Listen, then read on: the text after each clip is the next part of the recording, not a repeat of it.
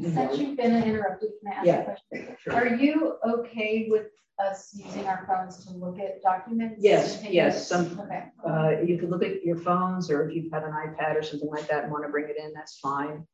As opposed to, you know, calling paper around. I'm a paper person, so that's what I do. But yeah, your phone is fine. Thank you for asking though. I know that you're not shopping or something.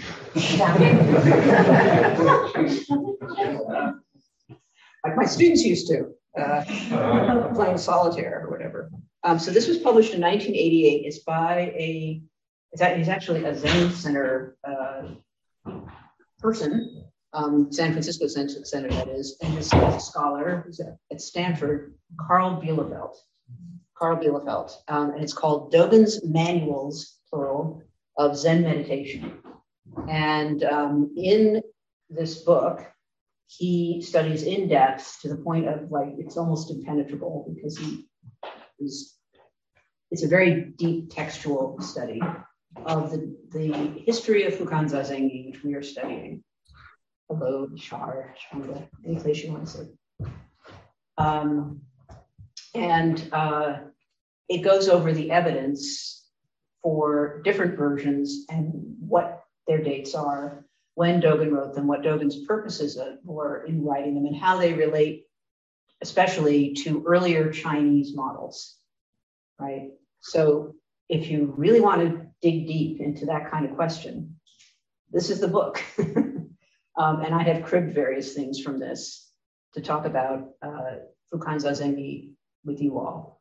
Um, I'm not, I, I can't read Chinese or Japanese. I can look up, I know how to look up kanji, but um, it's it's over my head basically for what and for what we need to do in this class, which is more like a kind of encounter with Dogen.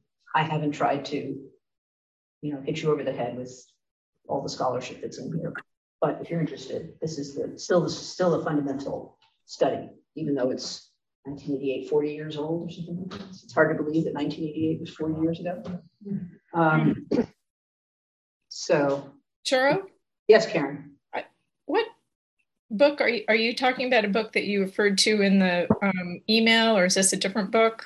a different book. This is a source book, basically, that I just wanted people to know about in case they're interested in the relationship of Dogen's various writings about his his his instructions for Zazen and how they relate to earlier models, which is not something we have time to go into in depth here. Okay, is the title written somewhere? Because we can't see. Dogen's Manuals of Zen Meditation.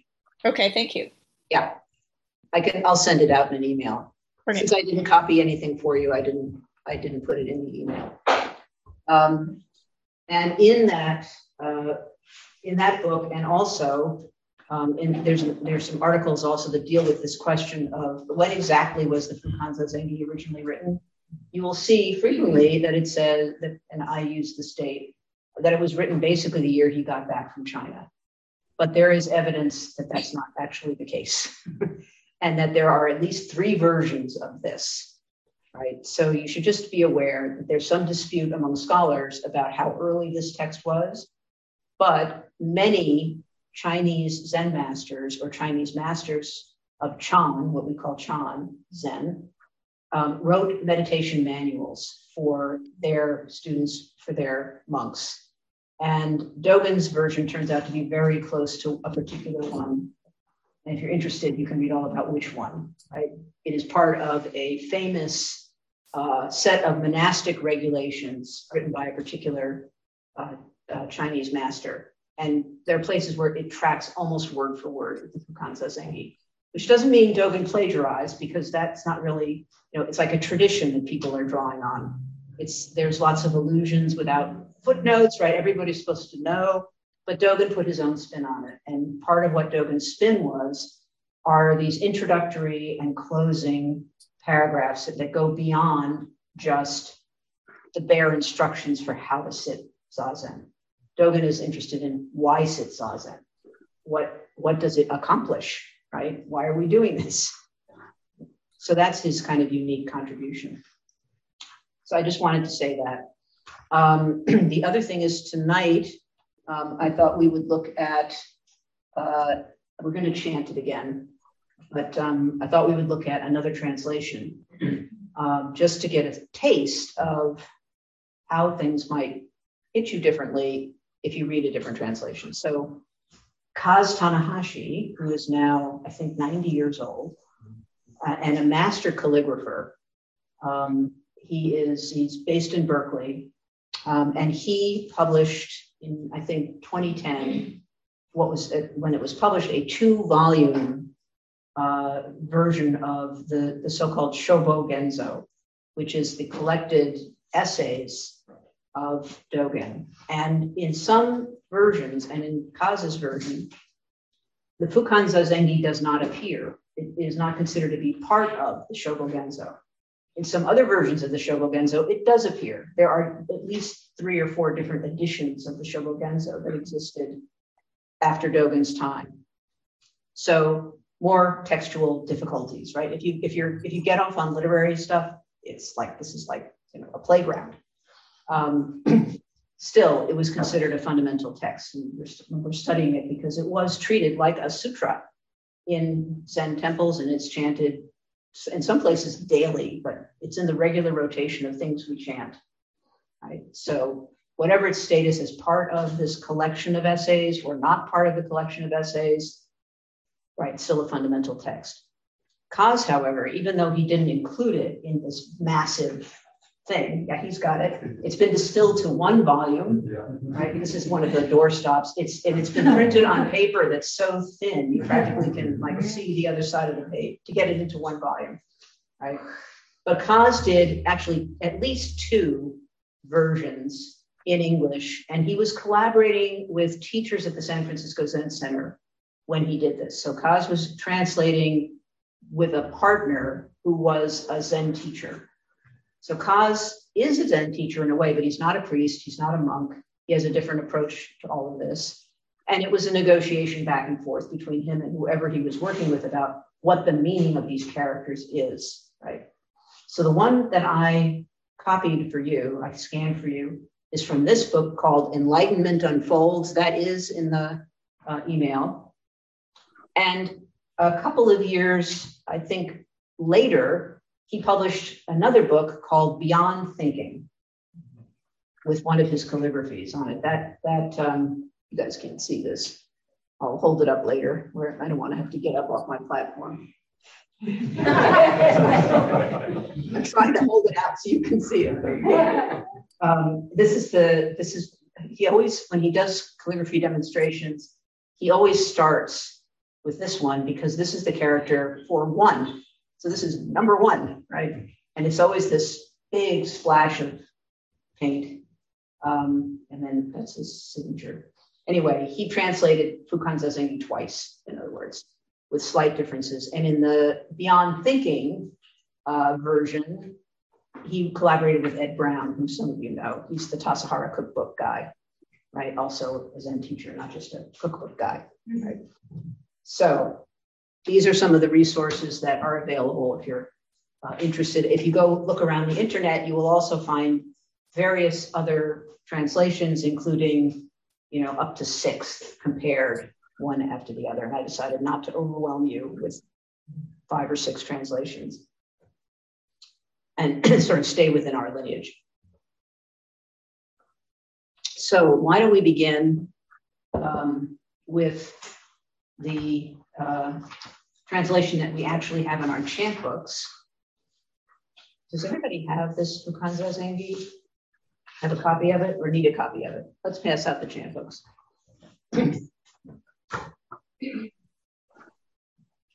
I hope all of you at home uh, have access to this. It's it's actually, I think it's on the uh, website of the of AZC, or you can Google it if you don't have the copy that I sent you at the beginning. There's more books. I'm not sure what page it's on, but it's in the table of contents. You can look it up.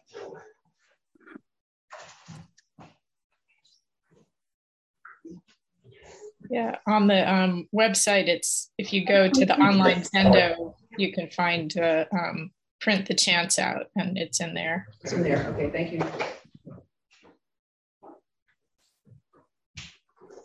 It's also in the first email I sent everyone, but you may not be able to find that easily. Okay, Oh, wait. so. So Fukan Zazengi of Eihei Dogen. The way is basically perfect and all pervading. How could it be contingent upon practice and realization? The Dharma vehicle is free and untrammeled. What aid is there for concentrated effort? Indeed, the whole body is far beyond the world's dust. Who could believe in the means to brush it clean? It is never apart from one, right where one is. What is the use of going off here and there to practice? And yet, if there is the slightest discrepancy, the way is as distant as heaven from earth. If the least like or dislike arises, the mind is lost in confusion. Suppose one gains pride of understanding and inflates one's own enlightenment, glimpsing the wisdom that runs through all things, attaining the way and clarifying the mind, raising an aspiration to escalate the very sky. One is making the initial partial excursions about the frontiers, but still somewhat deficient in the vital way of total emancipation. Need I mention the Buddha, who was possessed of inborn knowledge? The influence of his six years of upright sitting is noticeable still. Or Bodhidharma's transmission of the mind seal, the fame of his nine years of wall sitting is celebrated to this day. Since this was the case with the saints of old, how can we today dispense with negotiation of way? You should therefore cease from practice based on intellectual understanding, pursuing words and following after speech, and learn the backward step that turns your life inwardly to illuminate yourself. Body and mind themselves will drop away, and your original face will be manifest. If you want to attain suchness, you should practice suchness without delay. For Sanzen, a quiet room is suitable. Eat and drink moderately. Cast aside all involvements and cease all affairs. Do not think good or bad. Do not administer pros and cons. Cease all the movements of the conscious mind, the gauging of all thoughts and views. Have no designs on becoming a Buddha. Sanzen has nothing whatever to do with sitting or lying down. At the side of your regular sitting, spread out thick matting and place a cushion above it. Sit either in the full lotus or half lotus position. In the full lotus position, you first place your right foot on your left thigh and your left foot on your right thigh. In the half lotus, you simply press your left foot against your right thigh. You should have your robes and belts loosely bound and arranged in order. Then place your right hand on your left leg and your left palm facing upward on your right palm, thumb tips touching. Thus sit upright in correct bodily posture, neither inclining to the left nor to the right, neither leaning forward nor backward. Be sure your ears are on a plane with your shoulders and your nose in line with your navel. Place your tongue against the front roof of your mouth with teeth and lips both shut. Your eyes should always remain open, and you should breathe gently through your nose. Once you have adjusted your posture, take a deep breath, inhale and exhale, rock your body right and left, and settle into a steady, immovable sitting position. Think of not thinking. How do you think of not thinking? Non-thinking. This in itself is the essential art of Zazen. The Zazen I speak of is not learning meditation. It is simply the Dharma gate of repose and bliss, the practice realization of totally culminated enlightenment. It is the manifestation of ultimate reality. Traps and snares can never reach it. Once its heart is grasped, you are like a dragon gaining the water, like a tiger taking to the mountains.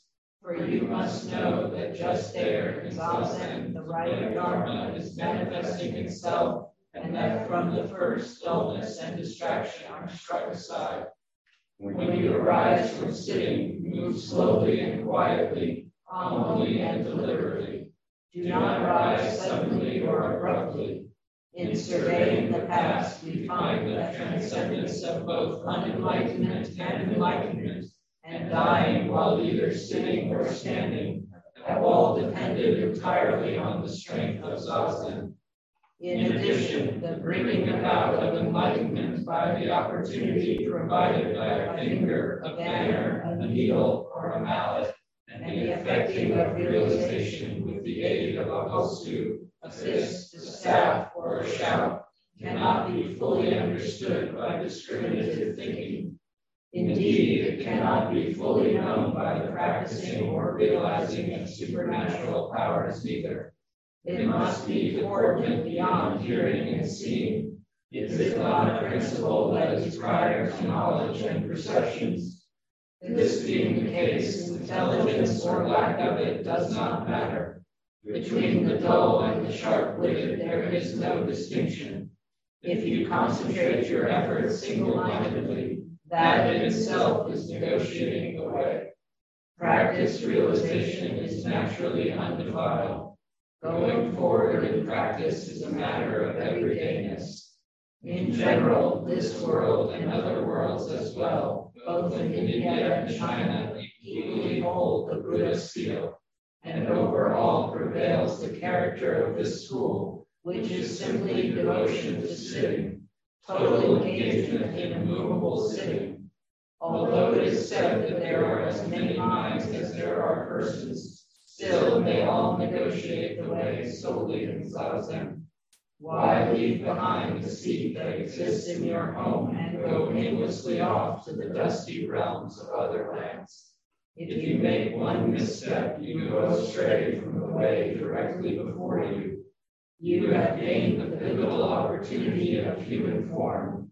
Do not use your time in vain. You are maintaining the essential working of the Buddha way who would take wasteful delight in the spark from the flintstone. Besides, form and substance are like the dew on the grass, destiny like the dart of lightning, emptied in an instant, vanished in a flash. Please, honored followers of Zen, long accustomed to groping for the elephant, do not be suspicious of the true dragon. Devote your energies to a way that directly indicates the absolute Revere the person of complete attainment who is beyond all human agency. Gain accord with the enlightenment of the Buddhas. Succeed to the legitimate lineage of the ancestors Samadhi. Constantly perform in such a manner, and you are assured of being a person such as they. Your treasure store will open of itself, and you will use it at will. So all of that, especially that last uh, paragraph or two after the description of Zazen, um, is very much Dogen. Although the Chinese uh, kind of model does talk about the carved dragon. So these stories are shared. And the Chinese model that this that Dogen seems to be following is was written about 100 years before he lived, so close in time, relatively close in time. And I remind you, he spent uh, several years in China traveling around trying to find a true teacher and encountered you know many teachers and many uh, temples was while he was there. So um, if we turn to Kaz's translation, um,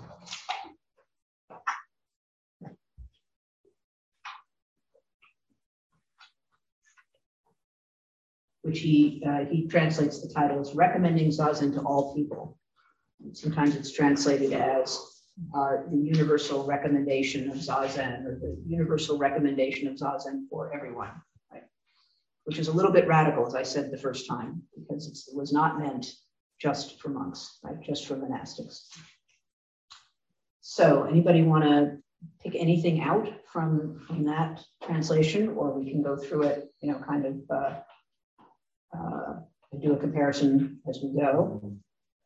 And if you're online, feel free to, uh, you might, rather than use the raised hand feature, just sort of speak up and get my attention. So this is the Tanahashi Um, I think I, I think I put Tanahashi in there. Uh, I did have a question on the paragraph on page twenty-one uh, for both translations. Uh, Okay, so, okay, read it and we'll find it.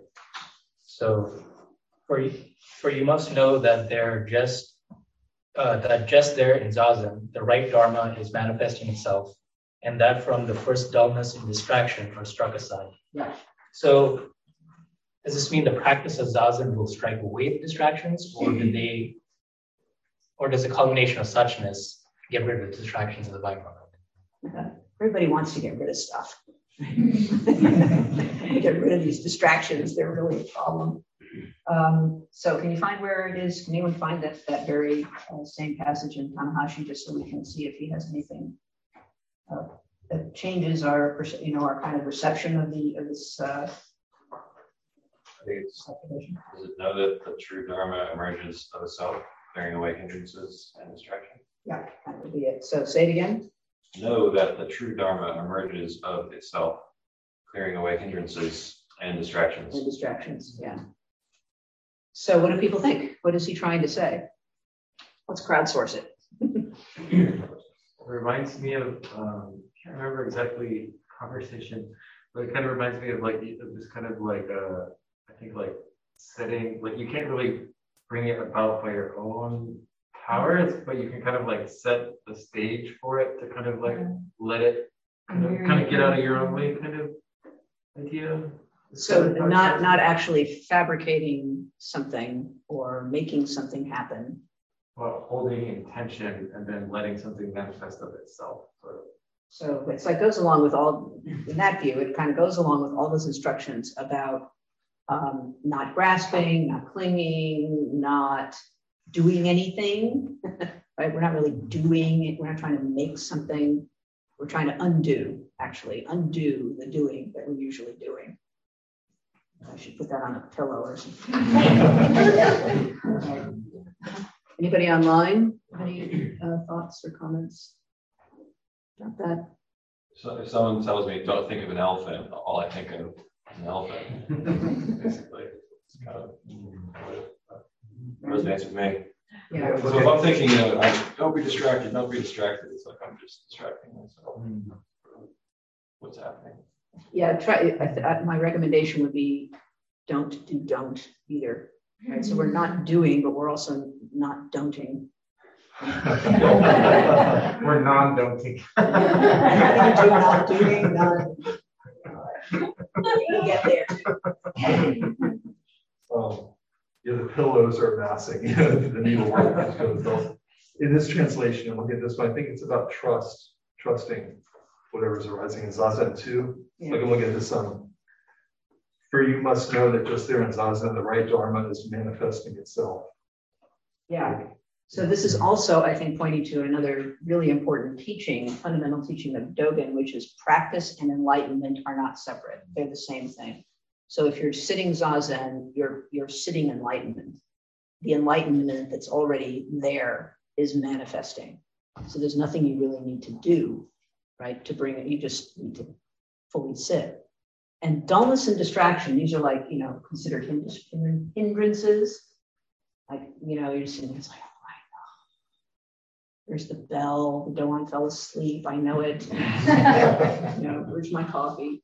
Uh, but if you're really putting your entire being into Zazen, it's a dynamic stillness, right? It's not just blankness or, you know, parking your body and dealing with your mind and dealing with your knees and, you know, trying to let go. It's like there's a there's a dynamism to it that you're you're fully expressing yourself in this sitting position, which is really hard to do for us. I think in the West, especially, we express ourselves through through activity, what we think of as activity, right? That that's creative, like you know, we're artists, it's painting. If it's if we're musicians, it's making music. If, if we're scholars, it's writing.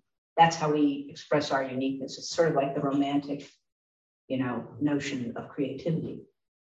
That's what makes you you, but that's not what Dogen is saying. Dogen is saying you're fully manifesting yourself sitting, and the Buddha you are is fully manifesting sitting. And if you're doing that, where's dullness and distraction? Like there's another analogy that kind of comes to mind. I can't remember who said it either. I just kind of mix up all the conversations. But um, it's kind of like I think the analogy was drawn to like sleeping, how like you can't like just like make yourself go to sleep, like set a switch, but you can like drink sleeping tea and like dim the lights and like kind of get cozy and then like some other part of your autonomous kind of nervous system like settles down and you kind of drift into sleep or something. I don't know if that's helpful or not. Well, I think that's part of what all these instructions are about, right? You know, for Zazen, a quiet room is suitable, eat and drink moderately. It's like, you know, some of the sleep hygiene instructions we hear about don't eat in bed, don't watch TV, don't leave your phone, you know, somewhere where you can't reach it. I make that make that place the place where you sleep and don't do other things. Maybe well, maybe do some- maybe do a few other things. Basically, it's a place where you're not, you know, it's not your dining room, it's not your. And so having a place that you go to, even if you sit at home, you know, even if it's a corner, having a place that's clean and set up and has cushions, or you can set up quickly and make it into your own little zendo is kind of recommended home practice instruction so that you are setting the stage or lighting a stick of incense, you know, lighting a candle mm-hmm. sets an intention, but it also makes it more likely that you're going to settle into a steady, immovable sitting position. Yeah. Sometimes for me too, like the experience of dullness or boredom is not like it's actually it can get quite intense being so bored that, that you're, you're you do anything but sit here. I mean, it's it's really to feel that dullness is quite something. Maybe it's not exactly pleasant, but I wouldn't call it dull either. Yeah, it can be pretty entertaining to be bored. There's a. It takes on life of its own. I don't know if that's what Dogen's talking about, but I don't think it's what he, I don't think he's not talking about that either. Yeah. everything that can happen in the human mind will come up during zazen. And the important thing is not to attach to any of it, good or bad, right? Oh, here's dullness and boredom again, you know, and then just resume sitting. oh, tea, sorry. yeah, just because this dullness and boredom is arising, or because I'm not non-thinking, doesn't mean we're not doing zazen. Yeah, zazen. Still zazen. Still zazen. Unless you're like making laundry lists and, you know, and planning your shopping or you're really thinking. I mean, if you're sitting there and indulging thoughts, you know, uh-huh. um, then you're probably not doing zazen, you're thinking, right? But even just making the effort to sit there and noticing, it's mm-hmm. coming back all the time, noticing, oh, I'm actually thinking here mm-hmm. is a moment of zazen. Just noticing that what you're doing being conscious, extending your awareness into an awareness of everything that's happening, including what's going on between your ears. And then you kind of check in with your body. Where, where are my hands? Am, am I slumped over? Am I actually sleeping? you know, sitting here. And constantly returning is the instruction to the practice. Okay. I'm curious. I'm sure I learned this somewhere, but I'm curious if this is you know, not to shit on myself, but if this is what I should be doing, um, whenever I have thoughts coming up, sometimes, you know, more than other times, I just, I just say thought, I just say thought, oh, thought, and I go back to one. Is that the correct way to handle that? It's a way you know that's a kind of yeah like so if you're so you're counting sounds like you're counting. Yeah like especially if i have like a particularly difficult sit you know where i'm just it's like wow if somebody were in my head right now they would not think i'm meditating then yes one of those kind of times. So these are these are techniques you know they're kind of things that we do to encourage ourselves mm-hmm. right to stay with it you when you lose the count, you that's another way of noticing, right? I've said three now a bunch of times, or I'm on 13. Mm-hmm.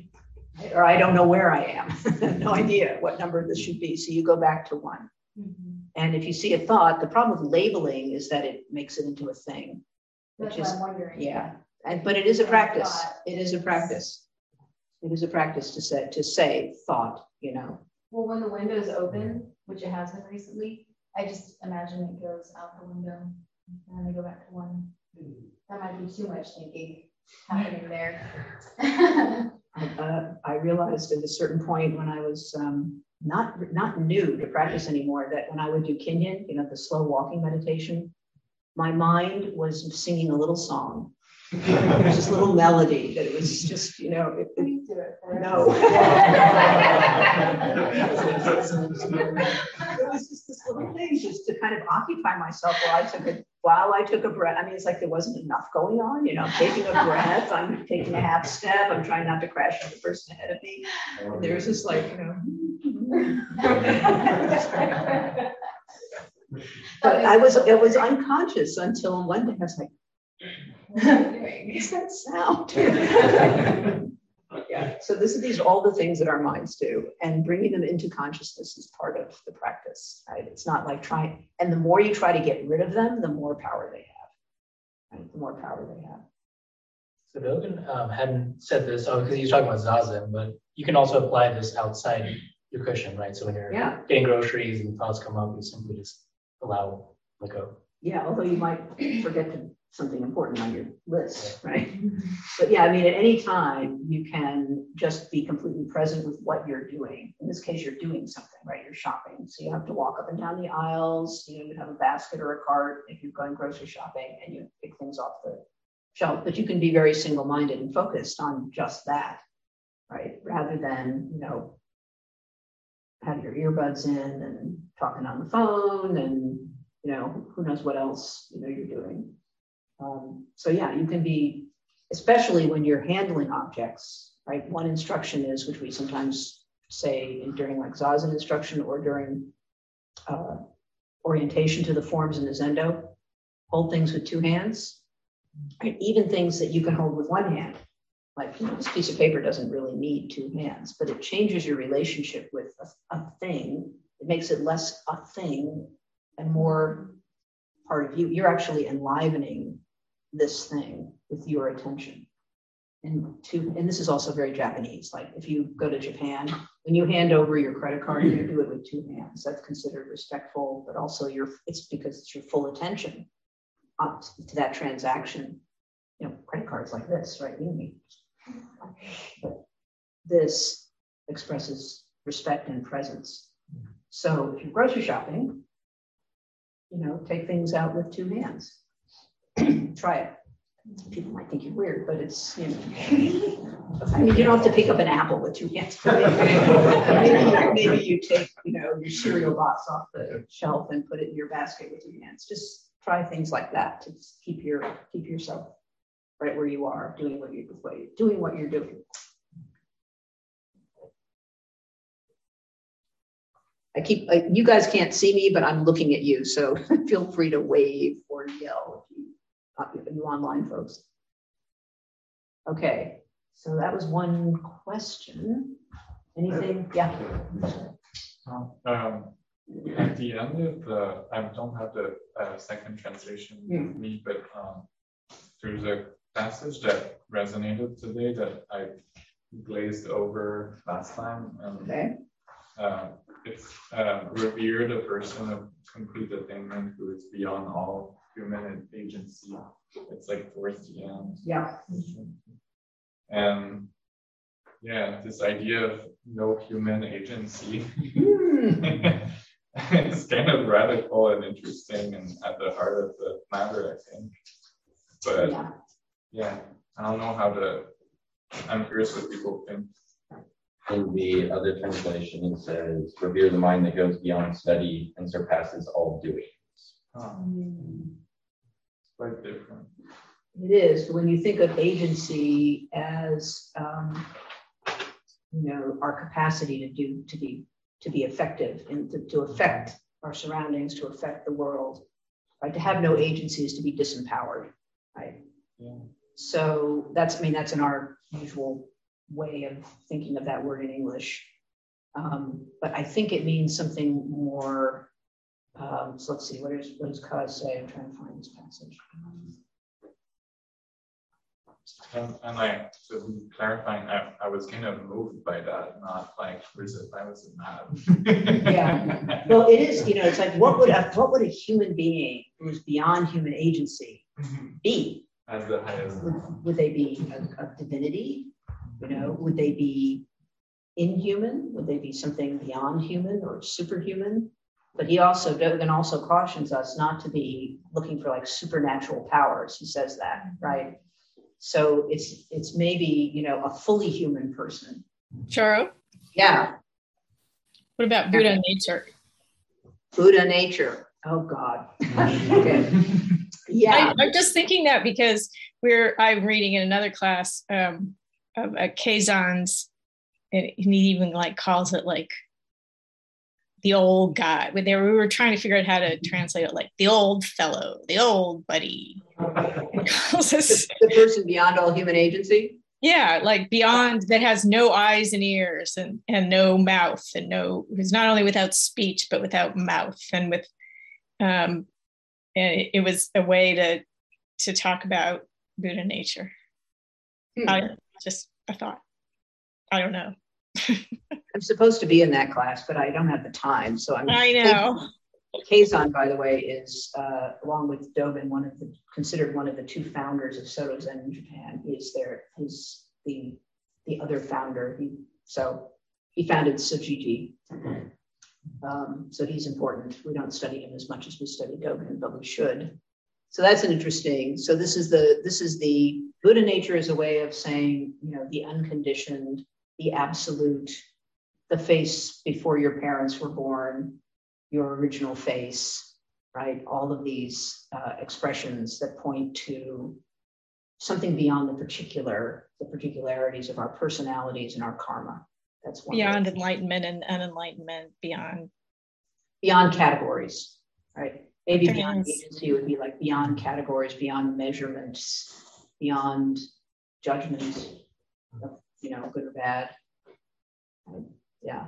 But that's a so, whole thing. So yeah that's a whole thing but also it's like the the person that person is you yeah. right it's not that's not somebody else yeah that person is any of us when we're really doing zazen we are the person beyond human you know in this translation beyond human agency mm-hmm. yeah. we, we resume our original face yeah so it's not something like i want that because you know that sounds really cool like beyond you know conditions but we that's already us. Right. It's right here in conditions. Yeah.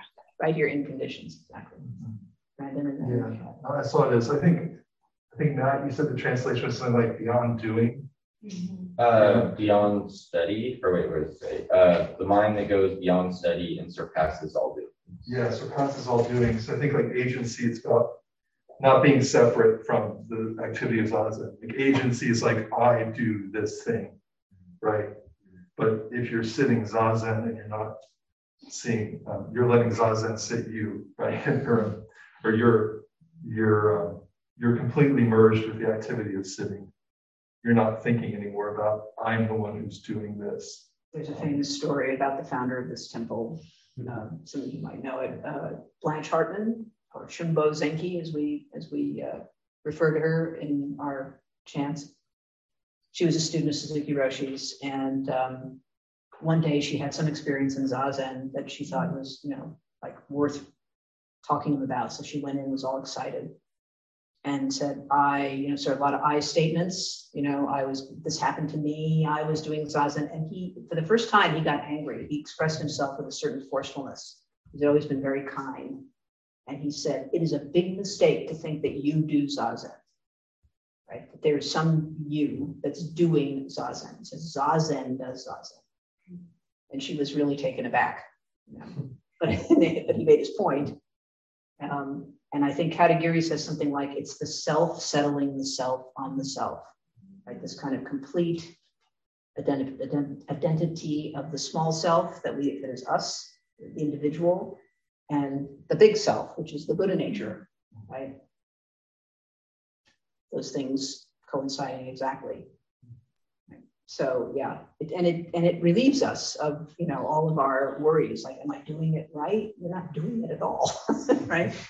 It's like when you breathe, there's a certain you can hold your breath, right? We all know how to do that, but it's sort of breathing breathes itself. The universe breathes you.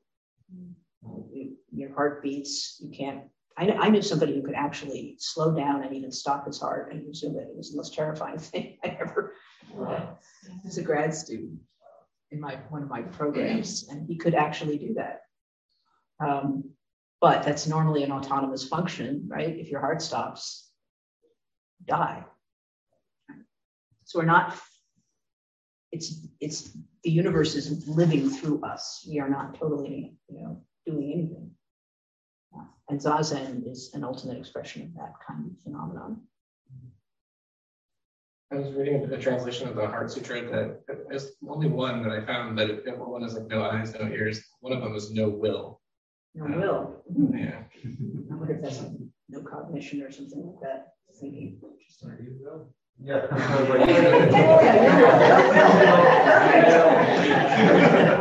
It's not really a problem. Sorry. I'll try to see if it even matters anymore after all of that. Um, or if I can remember it. I think I was thinking um, what came to my mind was I don't know how or if this really relates to what we were originally talking about, but it's like being present in the moment of doing is a lot easier because we're using our senses. It, this is me just talking, you know, that we're using our senses. We feel the air, we touch the cereal box with both hands, you know what I mean? And to me, like being present in Zazen is without the, you know, it's really without the senses in a way because we're sitting in complete stillness. And I think maybe there's something to that. And that's why, you know, this whole thing is here. We are we are not sitting completely without our senses in the sense that um, you you can feel your body on the ground. Mm-hmm. You can feel your body breathing. You can sense where your hands are. You can sense if you're aligned or not. You know this this proprioception. You mm-hmm. know if you really kind of check in with the details. Mm-hmm. Like I'm leaning this way or I'm holding something, or I, you know, I'm clenching my shoulders, or my head is forward. You know, you so this is constant adjustment, which is definitely using your senses. And and we also we don't shut out sound. We don't, yeah, we don't shut out anything, but we don't shut out sound, which is a great way of staying present, actually. Right? Just like let sound come and go and don't be disturbed by it. But I'm wondering if that is like are the closest we can kind of get to being without human agency mm. by taking an action. I mean, you know, we take the action to sit. Well, yeah, we take we have the intention and we sit, and then whatever we are we are simply present with whatever arises, right? And we are so we're not contriving or explaining towards like this is what happens all the time, right? this happens to me with sound, especially if it's a if it's a living thing. Like if there's a dog barking or a kid yelling, or so it's like, what's going on? Why is that dog barking? You know, what kind of dog is that? You know, is that is it that the neighbor's dog? Is it that dog across the street? You know, did Jewel get out? it's her dog. You know, so we start telling stories. Right? So the non-fabricating part is not jumping on the train of thought as uh, Suzuki Roshi said, it's fine to have thoughts, just don't invite them in for tea, right? You know, one lump or two, would you like a cookie? so I think that's the fabricating part. It's not like sh- turning yourself into a mummy, right? Where you're all wrapped up in bandages and you're beyond agency because you're dead, right? You're not dead. you're not dead. Um, the other thing is um, uh, I was just thinking of, oh, in the Chinese version of this from 100 years before Dogen, you know, that has some similarities to Fukan Zazengi, the Chinese master gets really exercised with people who don't keep their eyes open a little bit. And he said, You're sitting in a dark cave. If you if you close your eyes. and so, you know, why? Because you are shutting out light. You're shutting out that little bit of stimulus that helps to keep you present. Right? He's not saying look around, open your eyes wide, see what's going on, but just, you know, let some light in to your to that faculty. Right. If we were just shutting ourselves off, we'd stick cotton in our ears, we'd close our, you know, we would put a mask on, which we do anyway, right? And we would just become, you know, dumb, deaf, dumb, and blind. Um, okay, any other thoughts? Yeah. I could, especially like thinking about all three of the translations, like the very first one was very interesting to me. Um, so this one, it says the way is basically perfect and all pervading. Yeah. And then in the first one, it's pretty similar to that. Says the way that capitalized is originally perfect instead of basically perfect. Yeah. And all pervading. Mm-hmm. Which to me, those two words, perfect, originally and basically are pretty different. Mm-hmm. And then um, uh, Kaz's just completely doesn't acknowledge that first first part. It says the real the real way circulates everywhere. Yeah. And so I thought I just thought like those three to describe the way like it's just interesting because it makes me think about how uh, text in the first place is like before um, it's impossible to like describe this thing, you know, to describe the way, and especially because we have three different people translating one text and you know this seemingly simple line has pretty different meanings at least for me. Um, like you know like basically could mean like the way is in its most basic sense perfect but it could also be like it's almost perfect you know so just these like small um, distinctions and it can mean all those things or it can mean none of those things or it can mean just depending on how you're reading it in the moment. Uh, in his other translation, Kaz's other translation that's in this Beyond Thinking, you know, collection, he he's changed it again. He says, the essential way flows everywhere. Hmm. How could it uh, how could it require practice or enlightenment? Yeah, like that. I mean, that this that seems almost completely different, like almost a different sentence, you know. Yeah. So it's just, I think.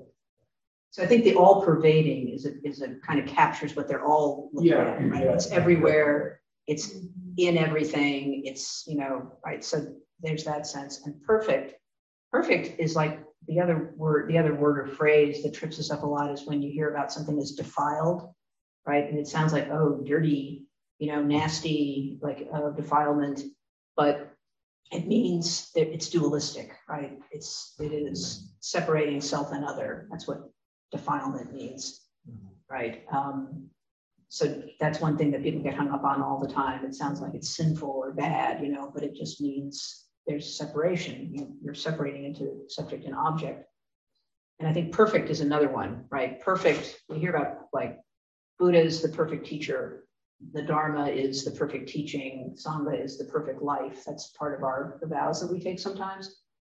But when you think of something as being perfected, you know, it has reached its, how to put this, um,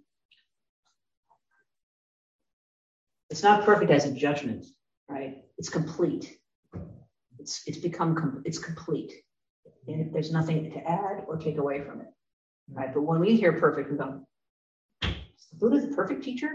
Really? You know, mm-hmm. that sounds kind of conceited or stuck up or a big claim to make. But perfect as complete, there's nothing, you know, that you need beyond Dharma. That's a kind of different spin. So our, our English words have a lot of baggage. And so do the Chinese characters, and that's part of the original Chinese characters. So I think it's part of the, the issue for translators and teachers working together to try to figure out what is the English word that's going to convey this, right? And you know, they don't always hit the mark for all of us. That way. So what I do when I'm looking at different translations is try to find the thing that maybe all of the variations have in common. You know, and for me in this one, it's all pervading or it's everywhere. It flows. It doesn't have any hindrances, right? There's no place it doesn't reach. Yeah. Charles? Uh-huh. Yes, Karen. Yeah, I, I was just thinking that, you know, I looking at this recently, having studied some other Dogen stuff, has been interesting because I I think when when he wrote this, this was the whole his whole question about why he went to China. You know, he was this young man and he'd studied with these different teachers in Japan, and they were teaching that this what it says in that first paragraph that everything's perfect you know you kind of don't have to do anything. And that was that was the teaching in in one of the schools there. And um he so his question was why why should you practice right? And that's why he went to china and he spent several years there figuring that out. And um and then this was one kind of way of talking about his answer. So that's how I think about that first paragraph was that was like the question he started with. What do you think? Yeah. And uh, yes, sense? and I think that's one reason why people revere this text because he that was his big question. If every he he kind of restated Buddha nature as it, it, it was originally, you know, one formulation was everyone or everything has Buddha nature, and he restated to be everything is every all beings are Buddha nature, right? Which is an, another right twist. And he loves to twist mm-hmm. language. He takes it, turns it upside down, inside out. He negates it. He negates it again, right? He's just t- totally trying to destabilize, you know, anything that we can hold on to. But all beings are Buddha natures where he landed later but in the meantime, yeah, like if everything is perfect, if we're already Buddha, why do we have to practice? Exactly. That was his big. That was one of his big questions, and one of the, and another of his answers is practice and realization are not separate, right? To realize Buddha is to practice, and to practice is to realize Buddhahood. Right, and then that second paragraph is the beginning of answering yeah, if you miss the mark even by a strand of hair, says Kaz Tanahashi, right? Which is echoed in a lot of other teachings as well. Yeah. You know, just if you have, not just by Dogen, but by other Chinese uh, ancestors, um, you know, the the Shin Ming says the way is, what is it? Um, the, the great way is not difficult for those who have no preferences. That's its first line, right? what text is that? It's called the Shin Shin Ming, or sometimes it's called Trust in Mind or Faith in Mind. It's by an earlier ancestor, Chinese ancestor. We'll, we'll chant it one morning soon. it's one of my favorites. So that's a good point, Karen. And um, yeah, that was his big question. And it took him many tries in China also to find someone. And one of the things he says about his master in China, Ru Jing, is is the first Buddha since the Tang Dynasty, the first teacher since the Tang Dynasty to really understand Zazen. That's what he says. So this was he was very anxious to bring this teaching of Zazen to Japan. That was that's what part of what why he was on fire, you know, to come home. This might be a silly question, but I'm wondering, was Buddhism did Buddhism originate when like during an oral tradition? Or were there was there always written language when Buddhism existed? There was there was written language when Buddhism existed, but it's but not everyone was literate. Right. Um, okay. And the, the, the tradition says that it was an or that it was transmitted orally. So when if you read the suttas, the original Pali suttas, they often begin with "Thus have I heard." Right. And that's Ananda, his who's his cousin, but also his attendant, and one of his eventual successors. Um, it, he didn't have an easy time getting it, but he finally did. Um, but um, he is remembering. Yeah. He's remembering and you know declaiming all of these suttas, which were eventually written down. Yeah. yeah. It reminds me of Greek philosophy, which started oral and became written. Yeah. we got a lot of the same nuances and like evolution kind of feeling. And one reason why there's so much repetition in the suttas is it helps you to remember. It's one reason why Buddhism likes lists as well, mm-hmm. right? And a lot of oral cultures do things that you can just big, huge chunks of things that you can recite, right? And yeah, you want say something? Yeah, I was just say, I read some scholarship. I think it was about 200 years or so after the Buddha's death, historical Buddha's death, that his disciples got together and started transcribing the teachings that had been orally passed down. There's almost always a gap between the life of a teacher or a poet or a sage mm-hmm. where it's being transmitted within a community and then people get together and say let's get this you know in writing and then they start arguing. Right, right away. Right they start arguing. Yeah. I have a question. I see this phrase uh, away used a lot throughout this what's the phrase? Uh, the way? The way. Uh-huh. was do you think this was something that was like picked up in china like yes. The, so is that like the dao? It's the dao yeah. It's the dao. So it's so it, it refers kind of to practice, but also to something kind of kind of I guess uh, all encompassing. well, that's why it flows everywhere, right? It, because sometimes it's it is also described as a road, like you know the road of practice, but it's much bigger than that, and it doesn't really have any direction, and it's you know yeah. Um, yeah, there's actually a relatively new book out um, called China Root by uh, is Bunkai still there? Bunkai, who wrote the China Root? Are you there? David Hinton. Thank you, David Hinton. I was going to say Lex Hinton. I knew that was wrong. David Hinton, who is a Chinese scholar, translated a lot of poetry and is a kind of rabid sinophile. And he just he thinks the Chinese culture is better than anything ever anywhere at any time. Um, but he knows his stuff, and he has written this book that basically uh, proposes that that Zen is really Taoism. it's really Taoism, and and it doesn't have much to do with India at all. It's like all China, right? So I think it's a little polemical for my taste, but he but he does go back to you know some very fundamental concepts from Taoism, and he tends to translate uh, like he translates teachers' names, like he'll like you know he'll say uh, you know, Yellow Springs, deep mountain, you know, instead of like giving them giving the Chinese or the Japanese pronunciation of the Chinese name. And he just he's very familiar with this world of sages. It's an interesting book. Um, um, China. Can I, I? I'm sorry, I'm talking too much. Can I say one more thing now? yeah. um, I have that book, and I um, it, he is very interesting, but he manages to completely ignore all of the interaction that Chinese Zen Buddhists had with the sutras. Um, you know, going going back to India completely. Yeah, I mean, no, going that's that why. that's why I say it's polemical. It's you know, it's like kind of has one point that it's trying to make. And it, and he's actually the part that i don't like i don't like it when people are rude in print to other people. Mm-hmm. so he actually really takes to task other translators mm-hmm. and how wrong they are and how they misunderstood everything and yeah. Yeah.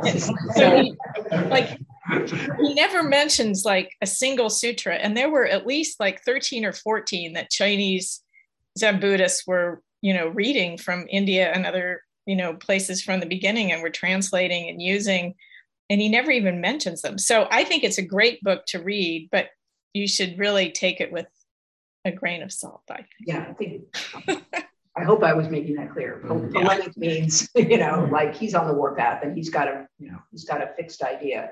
But it's interesting if you know anything if you're interested in taoism you might want to look at it yeah. It just sort of seems like um, there's a lot of kind of Taoist thought that weaves in and out of, especially a lot of the, the, the texts that we have in it. Uh, it seems like something that's kind of like under the hood, you know, it's like Buddhism, but it's also kind of like, you know, not super, at least in my experience, super talked about, I guess, the influence of.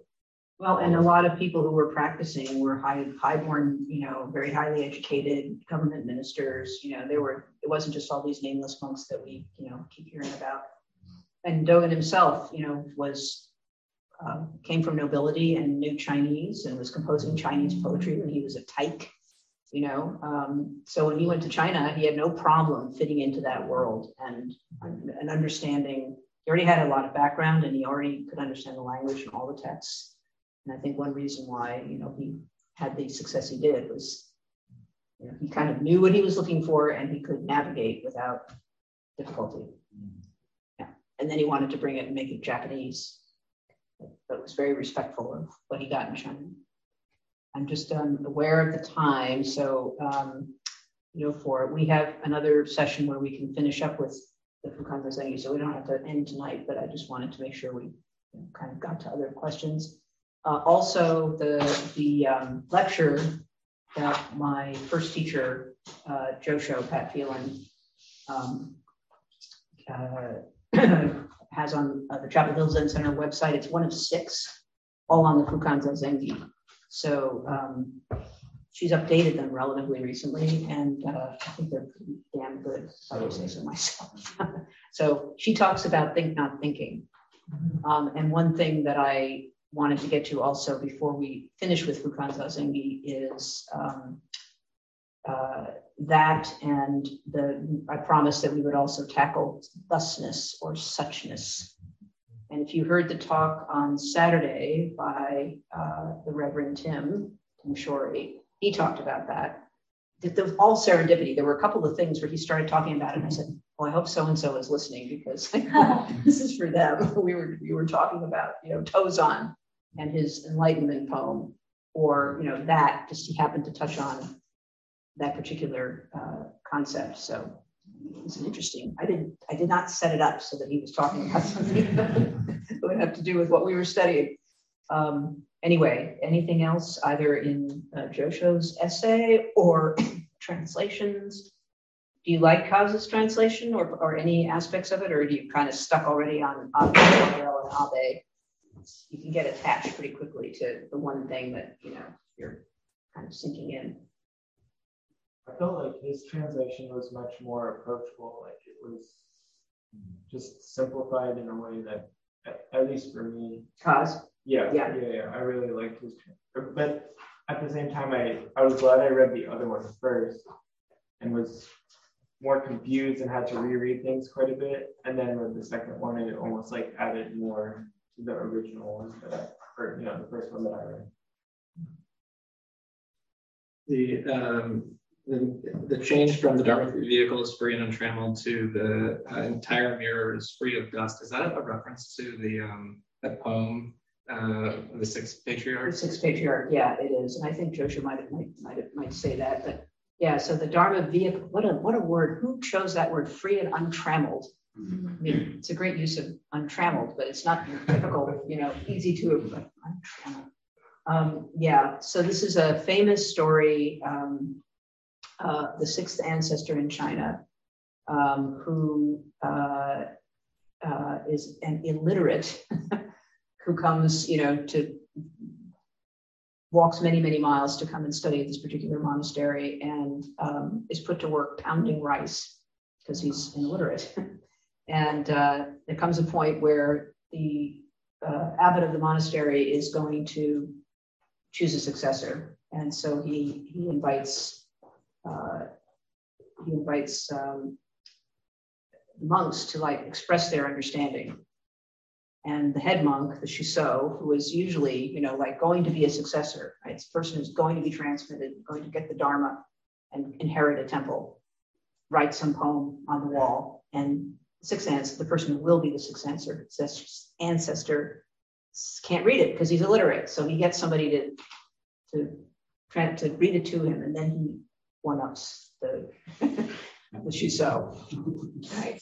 And the Shuso, you know, the Shuso is like, you know, there's a tree and there's a mirror. You know, always strive to keep the mirror free from dust. You know, it sounds like this. You know, like the mirror is our consciousness, and we have to practice to keep it clean right? And you know, the six ancestors like, no. it's like there's no, there's you know, there's no tree, there's no mirror, there's nothing to keep clean, right? Where could dust possibly alight, you know?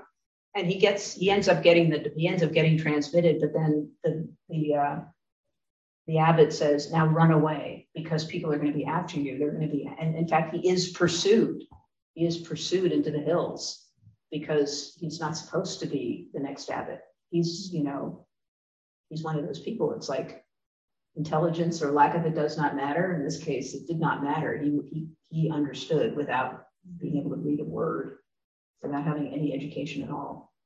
So yeah, it's a reference to that. There's no dust that can settle on consciousness. There's nothing, you know, it's always bright. Right?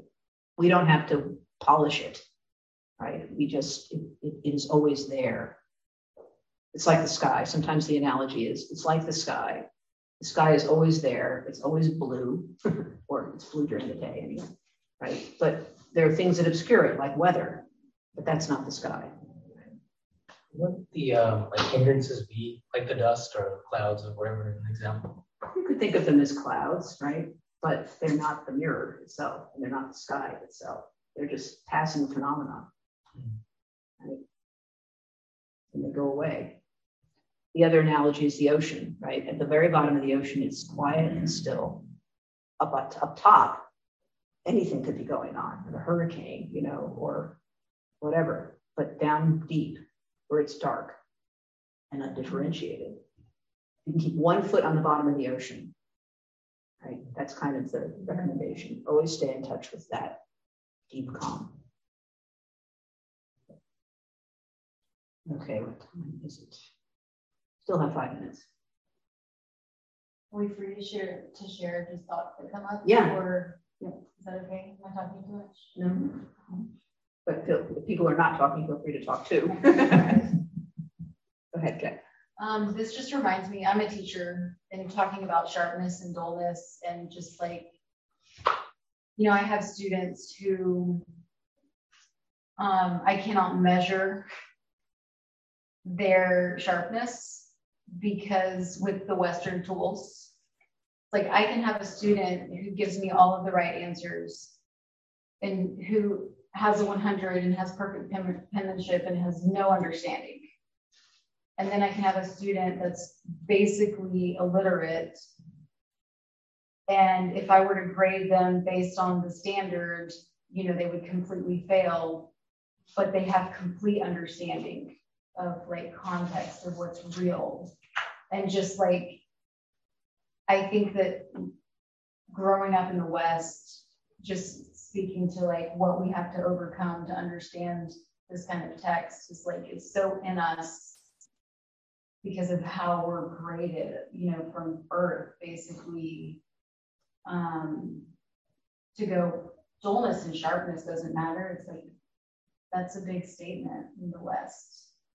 Yeah, and we're we're so um, we're task oriented and skills oriented, right? Demonstrate mastery of this, and then you move on to the next thing, and so we're very conditioned to think that way. And you know, it's like all this uh, emphasis in education on you know not repeating a grade, not being left behind. Now it's standardized testing, which wasn't such a thing when I was a kid, but is now. Yeah. So and just how do you how do you know like I'm operating in that. Yeah. You know, and so well, do I give the person who has no understanding but hits the mark that we put out? Do I do I lower their grade or do I raise? You know, it just it just doesn't fit in how we do things. So you're in the world of measuring and comparing. That's your job, right? Mm-hmm. Evaluating and so. Well, I mean, I don't really buy into it. No, but I mean that's the expectation anyway. Mm-hmm. And so there is that kind of, you know, that kind of. Uh, uh, we have to do that sometimes, right? But that doesn't mean that the value of that person or right. you know is is limited to what they yeah to some particular mastering some particular skill um, yeah um, i want to just uh, I, I feel like i would be remiss if i didn't bring up this one thing that josho says in her essay um, because i think it, it, goes back to something that we were um, talking about a little bit before about this kind of coincidence of self and self right you know there's like removing the gap between uh, doing and you and something, right? That there aren't three things, you doing something. Um, and she says, let's see. Um,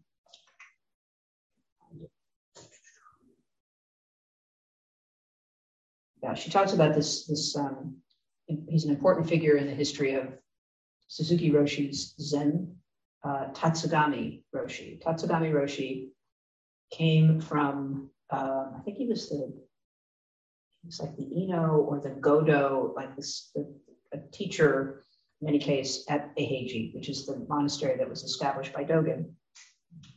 And he, he, Suzuki Roshi brought him to Tassajara to basically whip the Americans into shape, right? You know, like get them at like no more sleeping in, no more smoking dope, you know, all that right? So, so he set up the Doanryo, he set up the forms of service, you know, and he he, he started this system where if you didn't show up in the Zendo, somebody would go knock on your door and say, come to the Zendo, right? Are you sick? No, come to the Zendo. So he was also quite a formidable um, scholar in, in his own right and teacher. So he says, she says, she's quoting him, um, he compared Dogen's notion of the non duality of practice and enlightenment to hitting a drum. The activity of hitting a drum and creating a sound are identical. It's not that hitting is first and the sound is second, right? So we think I hit the drum and there's a sound. I made the sound happen. Right? He's saying that's not a correct understanding, right? One is not the cause and the other is not the result. Hitting the drum and sound occur simultaneously. Likewise, Dogen taught that to just sit is to be Buddha, right? So taking up that is taking up the posture of Buddha is Buddha. So that I thought was kind of interesting. And and and uh, one thing that Reverend Tim said about there was a question about when this uh, this the stone when the wooden man gets up to sing, the stone woman gets up dancing. It's a line in that text that he was reading, the Song of the Mirror Samadhi. One another way of understanding that is singing and drumming come up together. They're simultaneous. Like the drum sounds and singing begins, but one is not before the other, right? They come up right, right together. So that's simultaneity. Right? Immediacy of it's not two things. That's that's those are different ways of kind of apprehending what those words mean. Okay, I think it's time. Thank you all. We forgot to chant before, so I think rather than pass out the cards, we'll just say thanks. We'll finish up with the Fukan Zazengi next week. Um, I definitely recommend these lectures by Josho if you're if you're interested in reading them all. They're not too long. They were given during a session. We were chanting this thing every day and sitting. so um, and then uh, I'll, I think I'll try to at least introduce Wa next week. We'll take a little time at the end to talk about that. Okay. We can get some chairs put away, that'd be great. Um,